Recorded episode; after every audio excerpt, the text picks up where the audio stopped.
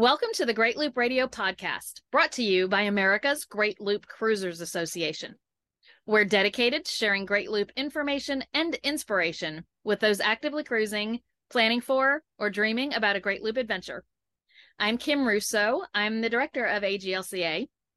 And today we're continuing our story of our loop series with a little bit of a twist today. Um, but ultimately, we will be talking about Bruce and Maggie Tate's great loop aboard their Ranger tug. So we'll bring in Bruce and Maggie in just a minute, but I want to take a moment, as always, to recognize and thank our Admiral sponsors who support AGLCA at the highest level. They are Curtis Stokes and Associates, Great Loop Yacht Sales, Passage Maker Trawler Fest, and Skipper Bob Publications.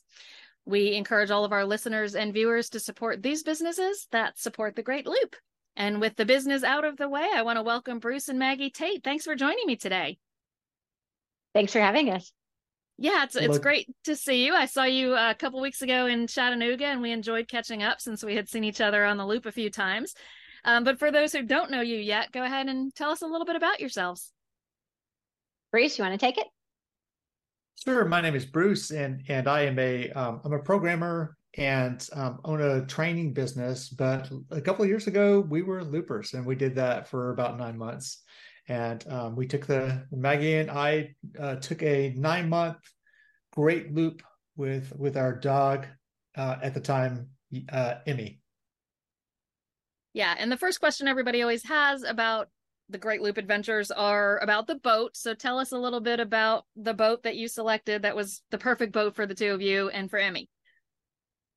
So we picked a Ranger Tug R29. I um, we wanted the smallest boat that would work for us, and um, that just fit for what we needed. We were not boaters ahead of doing the loop. We had a pontoon, and mm-hmm. so we didn't want to go too much in length. And so the Ranger Tug felt good. We went to go stand on a 27. Uh, we went to go check one out in Nashville. And I was like, I don't, it's too narrow. It was only eight feet wide. And I thought, I don't mm-hmm. think I mm-hmm. can do this for a year. But people, plenty of people do, right? Mm-hmm. But I just didn't think I could do it. So when we found a R29 that was available, um, every one that we had called on, they were all sold already. And so we found this one and it was ready and it was Florida. And so we talked about it and we're like, we better send a deposit in the next day. So we sent a deposit in um, and went down to visit it and decided that was the right one for us. You know I, I, think that we did all kinds of things that we we tell our kids never to do right? Never buy merchandise sight unseen never get in a car with a stranger never you know stay stay with somebody that you've never met. We did all these things on the great loop and you know fortunately it worked out for us yeah it's a different it's kind of you know you're right about you, the things you tell your kids not to do but somehow that all becomes doable and reasonable and safe on the great loops. Totally. Everybody's good. So and your boat's name is currently so Correct. tell us about that because there's usually great stories behind boat names. Oh yeah, so we went through a couple of iterations. Um, our kids, our adult children, had done the um, Camino de Santiago in Spain, and so one of the iterations was going to be Rio Camino, but Reese has some Spanish speaking friends that were like, no, you cannot do that. That's not the right way to say it. and mm-hmm. we're like, mm-hmm. okay, so scratch that one. And then current plans was one of them. And eventually, because we live on the Tennessee River and we watch the, you know, the current go by, um, and the idea for us for the loop was to really be in the moment. We decided to name the boat currently. Yeah. And th- there's so many different directions this conversation can go because, of course, you had a, a pet aboard, um, you lived in a smaller boat, you worked aboard. And let's talk about that for a minute because it, um, it's becoming more and more popular for people to work aboard the loop. So tell us a little bit about how you made that work for you. That's yeah, I would say that I would say that we worked aboard the the loop, and and I'm I'm waving my fingers around, doing finger quotes, and you know the reason is that that that's true is that our the the, the year that we left the tennessee river was in near flood um, you know, we had we had boats sink in the lock. There was a, there's a boat that sank in the Coffeeville lock. There was a lot of debris that was going down, and as that was happening, we didn't get the time for me to write or Maggie to edit that we expected. But we were able to to stop for long enough periods of time, and this is one of the the things that the Ranger Tug did really well we could we could skip ahead a little bit park ourselves for a bit and teach a class. And that was kind of the, the core of our business. And we probably taught, what would you say, six or seven classes on the loop, something like that, Maggie? Yeah, I was thinking it was at least one a month while we were away. And that worked out, um, worked out with the weather. We could pull off and it was convenient. Um, Bruce was able to, at the time, Starlink was not available, right? Mm-hmm. So we mm-hmm. ended up using a PepWave and it was able to stitch together cell signals. So our phones had T-Mobile and the PepWave had Verizon and AT&T. So I like somebody had to have something working for most of the places where we stopped. So that was able say, to work. And I want to say that we gave two keynotes also. I gave a, a keynote talk to um, to in Nairobi, Kenya, remotely, and another one to um, I want to say it was Bangalore, India. And um, I mean, we we always had great connections in the places that we stayed um, little bit dicey at Palm Coast, but it turned out to be to work out just fine. Yeah, and just for those because connectivity, whether you're working aboard, we all just ex- expect so. Whether it's for work or something um, that those working aboard might deem less important than work, but for whatever your reason to be connected, it's important to you. So that's always a big question. Um, and Bruce, just to be clear for everyone who doesn't know what Bruce does, when he's talking about teaching a class, he's doing that all virtually and it's several hours a day for several days consecutively, correct? So you really needed to have great connectivity and the PepWave worked well for you. That's right. I mean, the, the PepWave was was fantastic. And mm-hmm. we did we did call ahead and we knew we knew probably uh, probably two or three months in advance when our classes were going to book. But the way the loop breaks. You don't know exactly where your weather breaks are going to be. So we had three or four options of places that we could stop that were going to give us connectivity, either from the marina itself, or I think in Apalachicola we didn't have great connectivity from the marina, but we were parked right under an AT&T cell tower, so we thought that was going to be okay. Well, and that, for those who have been to Apalachicola, they know it's a pretty small town um, and not too close to any big cities. So the fact that you were able to conduct that kind of remote training um, is pretty amazing. Uh, so for those who maybe Starlink's not your thing, I, I don't know what the cost of the PEP wave is. Is it comparative to like let's say Starlink that's you know 150 a month or so, depending on the the plan you have? I yeah, I think I, that that's that's about what it was and and um, we we had to buy the device and um, the the nice thing about the pepwave for us was that mm-hmm. the power the power requirements were so low and so we needed to be connected underway and we need to need to be able to power that mostly with our alternator and we could right so I want to shift a little bit. Um, and one of the reasons that we're doing this today is that you wrote a book about your experiences that is getting ready to be published. So, you know, tell us what made you decide to share this through a book and um, when in the journey did you realize that you know there was a story in the making here well i i want to give this to maggie first to talk about the blog and the instagram that we did because that kind of kicked things off mm-hmm. It, yeah, that's true. So we knew we wanted to document the trip. I had anticipated that our Instagram account for the boat, which is, um, gosh, what is it? Currently underscore the underscore boat was the Instagram handle. And I had wanted to use that as a photo journal for me. Um, and then we started writing a blog because people wanted to know how the trip was going and our experience of it. And at some point during that, people started telling us uh, that, Bruce, you got to write a book.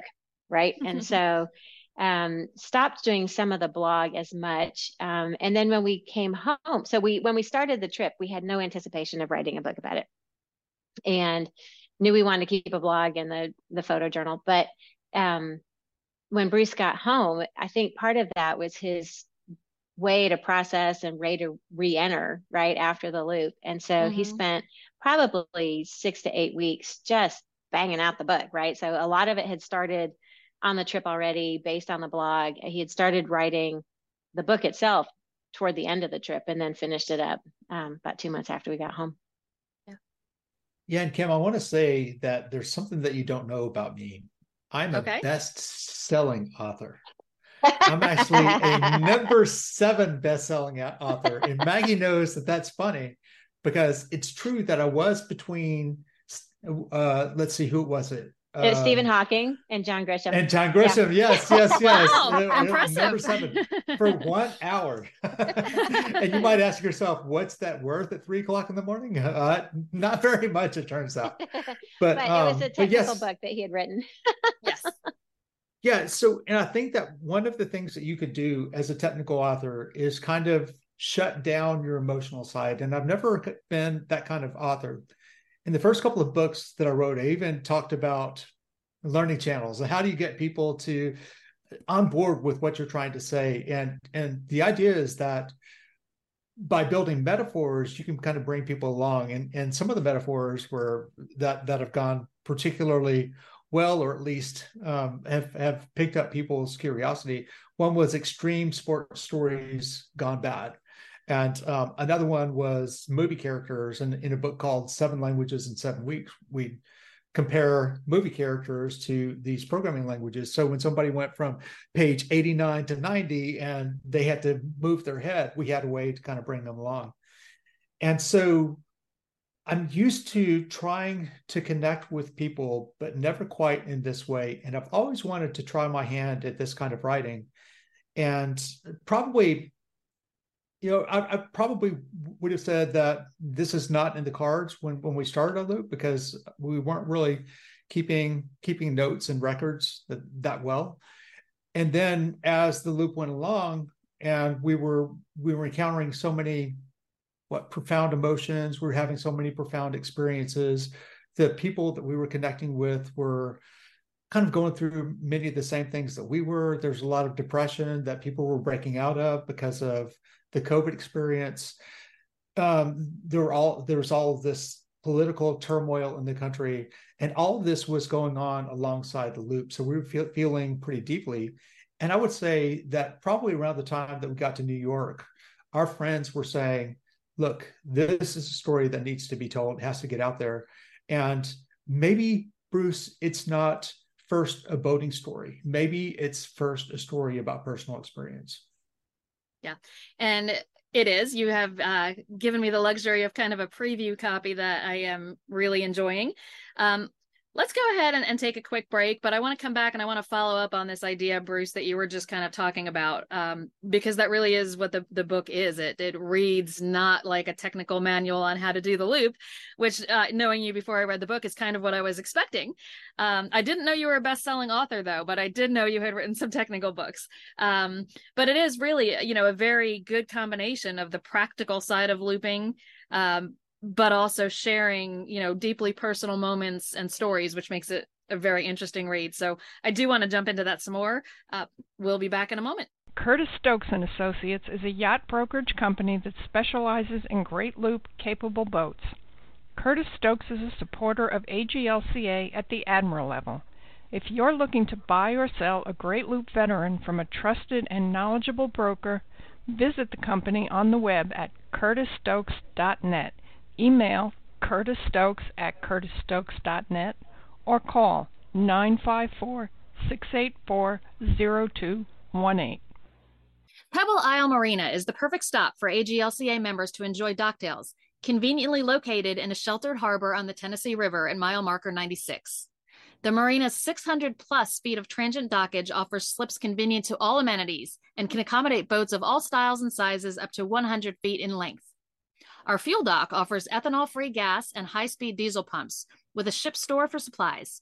Our floating seasonal restaurant offers beautiful views of Kentucky Lake from the patio. Check out the Pebble Isle website for details of special offers for AGLCA members.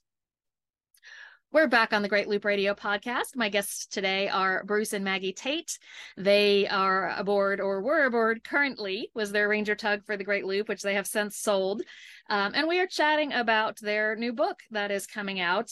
Um, and Bruce was just kind of sharing a little bit about the place that he came from in writing the book. And as I said, it's, you know, those who are looking for a how to manual for the Great Loop, it's not quite that, but you will still get enough practical information to make it worth the read. But what also you get mixed in there are some really great stories about the Great Loop, which lots of loopers have, but not everybody is as adept at putting pen to paper and sharing them um, as Bruce and Maggie.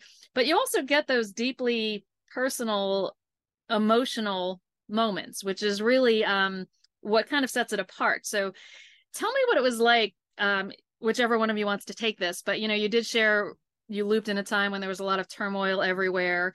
Um, you, sh- you know, very much are open and sharing in your book about it was a, a struggle for the two of you after the COVID isolation. Um, talk about that. You know, how, how did it feel to be sharing those deeply personal things? I think um, so. A long time ago, a friend of mine told me this beautiful thing that anything human is mentionable and anything mentionable is manageable. And so, for us to be able to express and share kind of stuff that was happening and why we started the trip and some of the challenges that went on the trip, it was um, it's a way to connect. It's a way to let people know that the normal feelings are normal and life the life is not always easy you know and um and sometimes you just need some extra tools in your toolbox to get out of whatever situation you're in and so mm-hmm.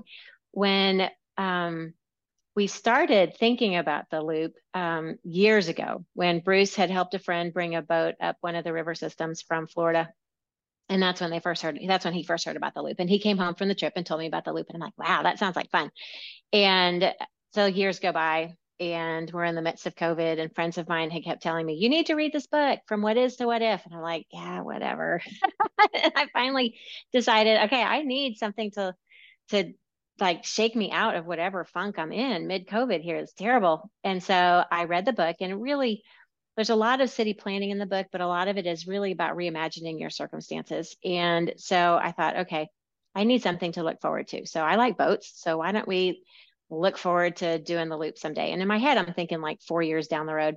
And in it, um, anyway, it happened much faster than that. I started reading mm-hmm. the Great Loop Experience, and Bruce saw me reading it, and he's like, "I, I think this is going to happen." So that's how we started. But as far as um, I feel like we're pretty much open books. You know, we're very happy to share our experience, and and uh, I think sometimes just people need to know somebody else is going through the stuff too.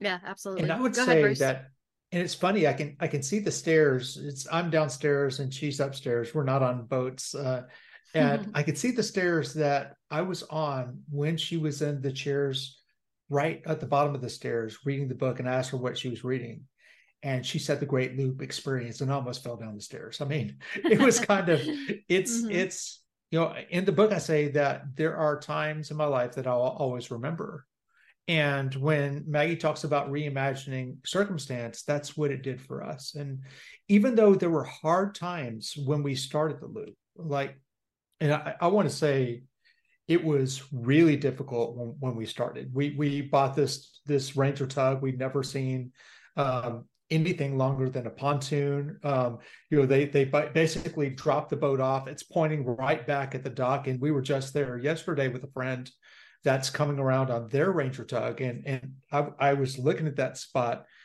remembering that I didn't have both thrusters because you know that was one of the things that we were working out in the purchase. And um, we couldn't turn this boat around, you know.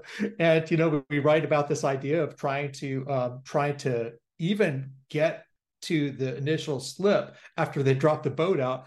And, you know, Maggie said, You're going to hit the dock. You're going to hit the dock. You're going to hit the dock. If you don't turn right now, you're going to hit the dock.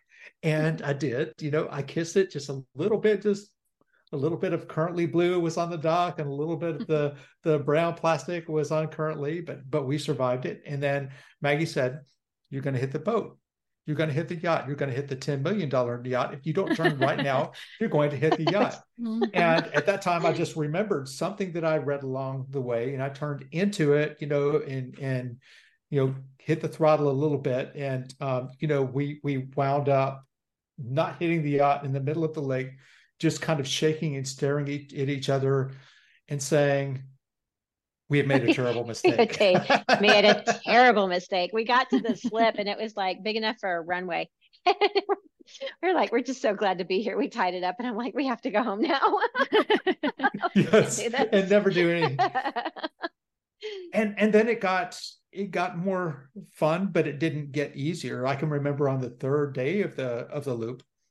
I mean, nobody has ever seen six foot waves on the Tennessee that I'm aware of. And for us, we were just not uh, not familiar with the concept of fetch, and we went out in winds. And winds back home meant that we were always protected, and there were no big deal, but they were a big deal then. And so we had six foot waves. You know, they started at two, and we were saying, "Hey, what a great boat that we bought!" And then they were up to four, and they were hitting us right on the nose, and the boat was doing exactly what it wanted to. And um, and we were just having the time of our lives. And Maggie brought out the video recorder, and we got a couple of shots.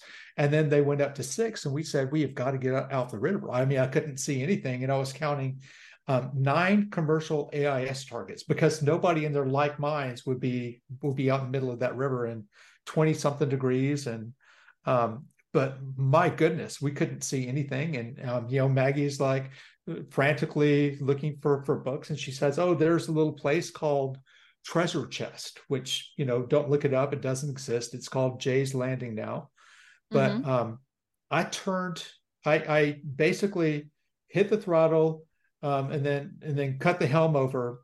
And Maggie turned around and looked at me as if she was asking, "Is it Tuesday?" She said, "Bruce, are we going to die?" And so we didn't die, right? We we kind of cut through the layer of mm-hmm. silt and and kissed the bottom, you know, probably harder than I'd like to admit. And um, then we kind of tied into this marina that's that's had all these bad times, right? They had they had fires and um, they had a pontoon wreck, and so you know one of the docks is leaning, and there's all this fire damage, and there's um, you know people that hadn't been out and and boats that hadn't been out in um, probably five months, and um, you know we're looking around saying, "Oh my goodness!" And then and then people told us, "Hey, um, how did you get in here? And you won't be able to get out until well next uh well june really. And we're saying our loop is over right? It's done. We're finished. Yeah. yeah. yeah. that whole winter pool thing on the tennessee river. It's real. Yeah, it is real, real. It's but real. so and you're you, that's one of the stories that you share in the book um that's mm-hmm. that's really engaging and, and part of the reason it was hard um at first besides the fact that everything was new was that you did kind of leave at an unusual time and it was cold Mm-hmm. Um, but so when did it start? I don't want to say when did it start being easy because that potentially is never, but when did it stop being, you know, a daily exercise in how hard this is? You know, even at the worst of days, um, we were engaged and we were enjoying ourselves, and it was difficult, but it was it was a fun adventure. But I catch your meaning, and I remember the instant that it was for me, and it was a little bit different for Maggie. It was a little couple of stops down. For me, it was uh, we were, I think, right off of Panama City in one of the um, little bays there. Talk to and, Wakachi or something like that. I can't remember what the yeah. bay was. and we had just been passed by a warship, and Maggie was driving at the time, and um, it just rocked her hard and she like turned around and beamed and her coffee was just barely spilled right after navigating this this perfectly formed four foot wake and it wasn't that it was four feet it was that it was coming so fast and hard and it was like the Banzai Pipeline smooth and then it bounced off some kind of rock or something and hit us unaware uh, from the other side and i mean we we had this phrase um you know maggie maggie uh you know makes these has this startle reflex where her elbows will fly up. And we have this phrase where, you know, one of us will put a hand on the shoulder and say, perhaps I could be of some assistance. And then normally yes, please take the helm from me, you know? Yeah. And so, so um, I said that, but I was driving and um, we'd been waiting for all the dolphins that we heard about. And um, we saw Maggie says, "Hey, there's some dolphins um, peeling away," and then it's like, "Oh, Bruce, there's a whole pot of dolphins." And I mean, we normally have this this this great communication, but I was like Forrest Gump. I mean, I ran away from the helm, ran to the back of the boat, and say, "Dolphins, where?" Mm-hmm. And you know, so I'm looking at the front, and I'm looking and I'm waiting and I'm waiting, and you know, the front and the pressure wave, that's where they're going to be, right? And there was nothing. And so I turned around and a dolphin almost hit me in the face. And I turned around and there's 10 dolphins playing in the wake. I mean, first it was three, then it was seven, and then there was a back row with all these young dolphins. And I just melted. It just yeah. all the the depression and the sadness from work it just it felt like it was going to be okay and it felt like we were part of something bigger and that's what i've been looking for yeah i think i think for me it was um it felt like less of a grind we really worked hard to get down to the coast because we were just fleeing the cold weather on the rivers and so once we got down to lulu's it felt like we've made it okay we're here we're going to be an intercoastal waterway that feels good but the comfort and the um, my kind of expansive moment happened when we pulled into Miami. We stayed in Dinner Key for a week, and it just felt so good to be uh, to recognize how far we'd come. You know, we'd come down the rivers and we'd gone through the Gulf part, and we'd gone through the Keys, and circled back around. And I, I think for me, um, I feel like it took a couple months to kind of get into the flow, and then uh, it almost is longer, longer once we got home to get back into the flow of of you know land life again. Yeah coming back is a big change too. I think that's mm-hmm. why we're mm-hmm. still avoiding it. We're still aboard. Yes yes. but, you know a lot of people ask me about you know how is the loop different than i expected it to be? And the best answer i've been able to come up with is that you know it's just everything you expect but more so so the highs are higher than you would have imagined the lows are lower than you would have imagined so, you know, tell us about some of, of your highs. I'm sure the dolphin experience is one of them, but some of the highs and then also, you know, some of the lows, because we all have the good and the bad days out here. So we go ahead do. and share some of yours.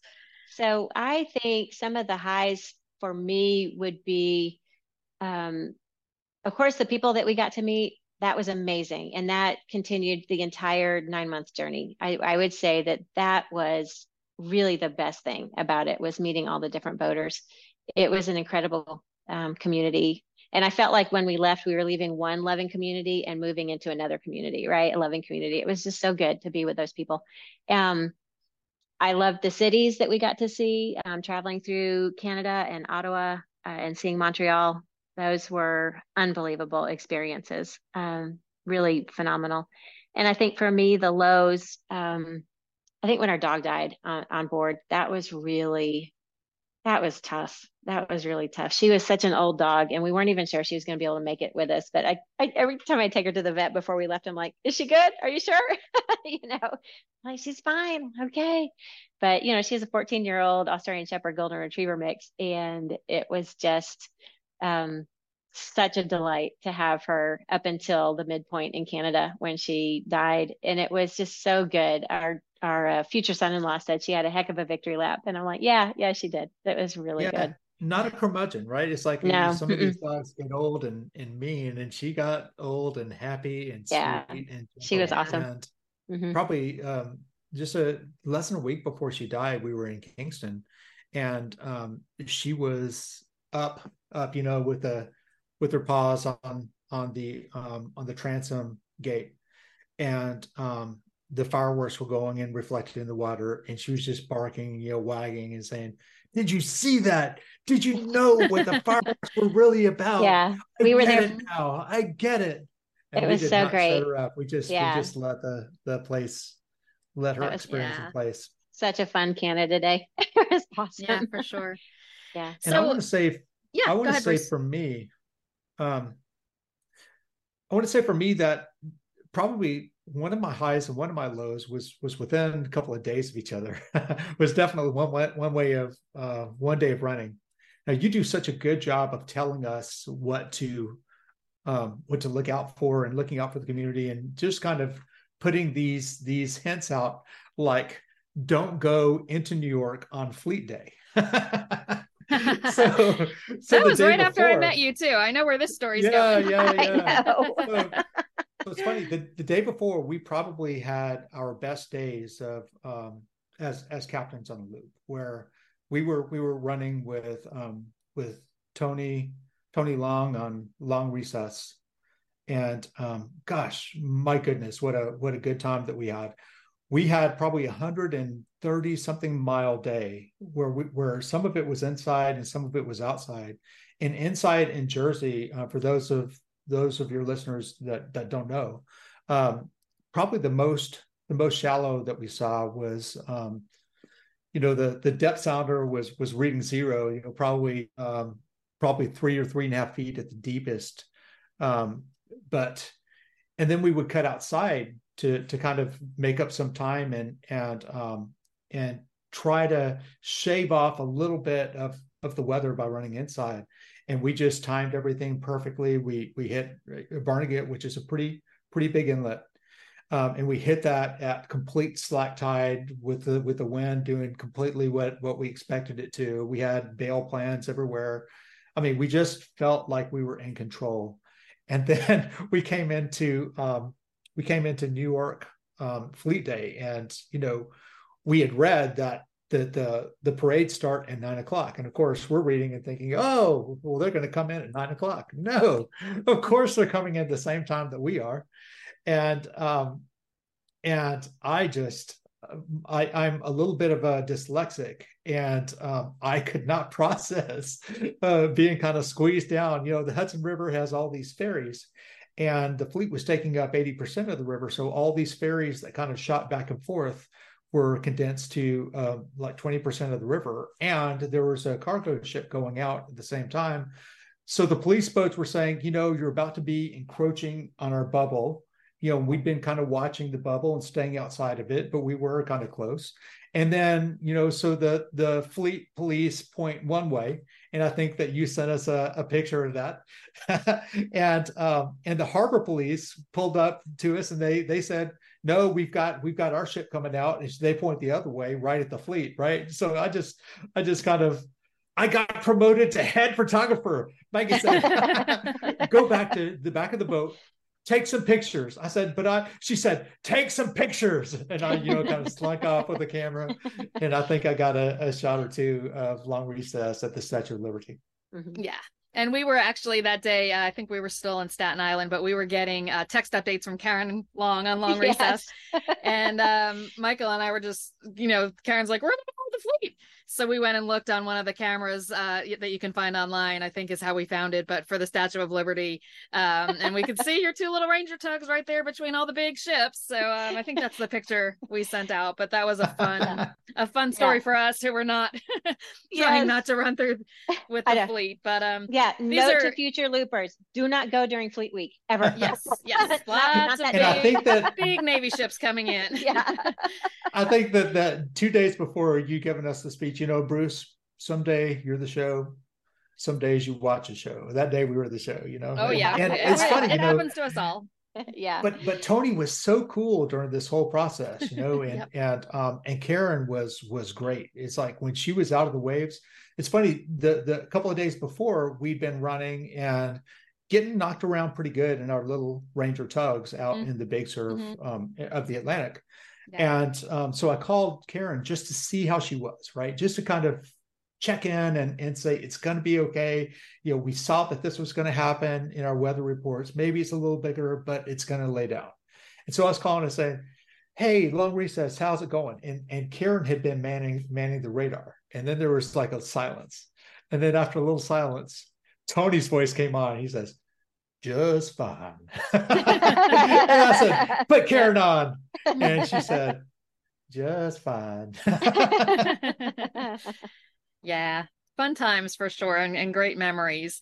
Um, mm-hmm. Um, you know, I think it probably most people, you know, say that the loop kind of they, they're different when they come back um, and especially in your circumstances since you were you know very frank about kind of the, those lows of post covid and, and trying to kind of get your mojo back yeah. um, you know tell us a little bit about how the loop changed the two of you yeah so um, oh, go ahead oh go ahead Megan. no no go ahead you know you do yeah, so one of the things that that you mentioned was was our dog died, and that that was maybe the low moment on the loop. But in in the same couple of months that we were in Canada, we also caught COVID two times each, and I lost my brother. So all that was happening. And um, so I never was super close to my brother. Um, but I mean, having all that happen was just an awful lot. And um, so also, well, I guess trying to get trying to get my head together for this question because it's it's an emotional moment for me but we were dealing with these serious problems in some of the most beautiful places on earth and we were doing doing these things with with people that we really trusted and that we really enjoy being with. Uh, so Alan Arlene on Arion were with us, and um, even we when we got COVID, um, we kept our we kept our distance and we did docktails sometimes boat to boat. Sometimes we were on one side of their boat with a mask and they were on the other. Um, but they didn't leave us, and um, so dealing with those problems and those circumstances was a big deal. So there was another time when um, we went through um, Marco Island and I remember the day that it was uh, because uh, Ukraine was invaded that day, and the language that I work with, which is the Elixir programming language, was invented by a a Brazilian man who's living in Poland right now.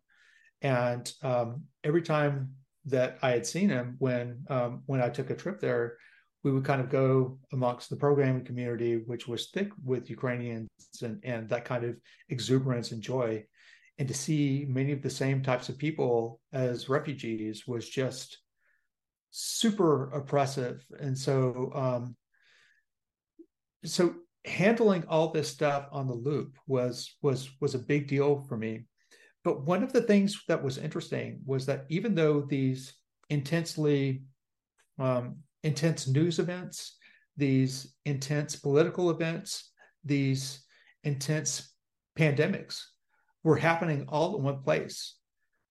We didn't hate each other, right? We we had a we had a um, we had conversations with people from all lives. We probably spent um, probably as much of our time. I mean, I couldn't even tell you the political persuasion of the people that we were running with um, because that wasn't the biggest part of our lives right then, right? Because the the biggest part of our lives were the, the adventure and the curiosity, and um, I think that that's such a big part of the overall loop experience for me.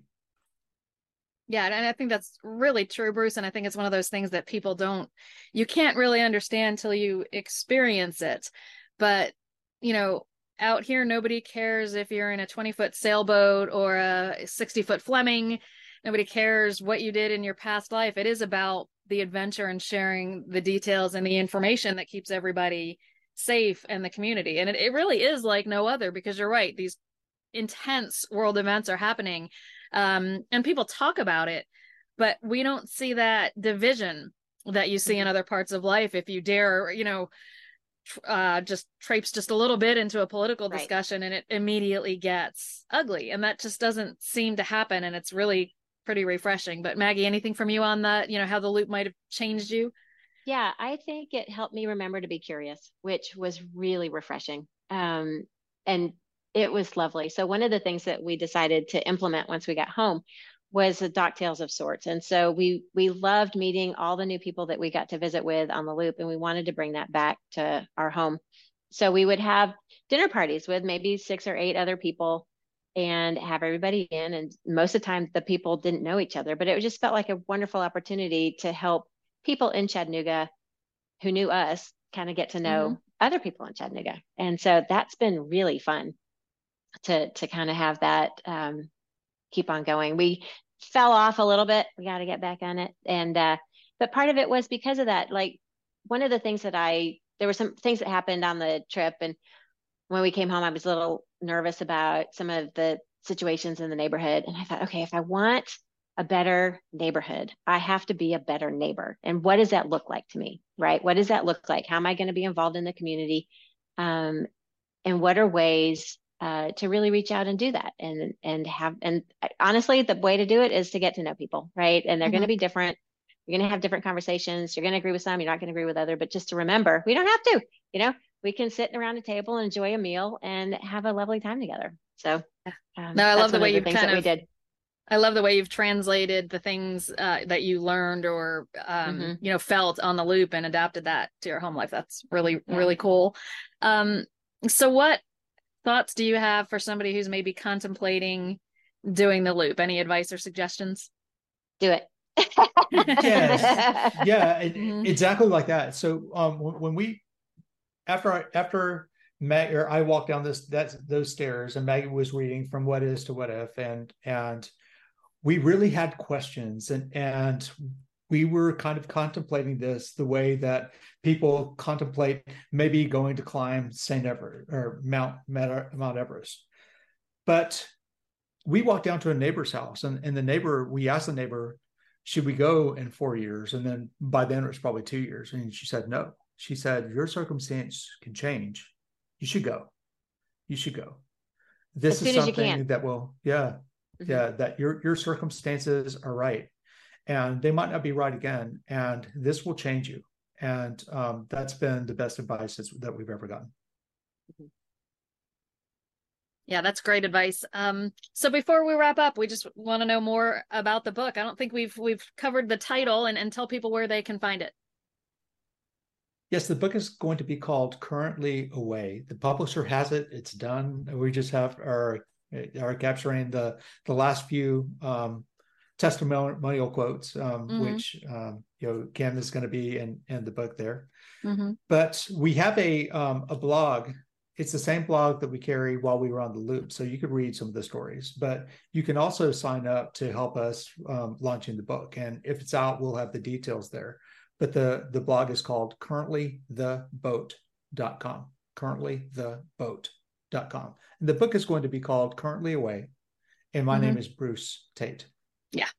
So you'll be able to find it. Um, I've thoroughly enjoyed the book so far. I still have a little bit to go, but I appreciate you sharing it with me. And as I said, it's just a really um, lovely combination of shared stories and experiences along with your very personal thoughts about some of those experience and and enough practical great loop stuff that for you know for those of you who are a little bit more uh, technical oriented as far as wanting to read to learn how that's in there too. So you kind of can't lose. So um, bruce and maggie tate thank you so much for joining me today. Um, it's just lovely to catch up with you after uh, first meeting you actually out there on the loop and i wish you the best of success with the book. Thank you so much. Thank you so much. And kim thank you for what you do to make this all possible. Oh, it, it is my pleasure. I, I, absolutely love what I do. So I am fortunate in that respect. Um, thank you both again. And thanks to everyone who's watched or listened this week. We'll be back next week with another episode of the Great Loop Radio podcast. Until then, safe cruising.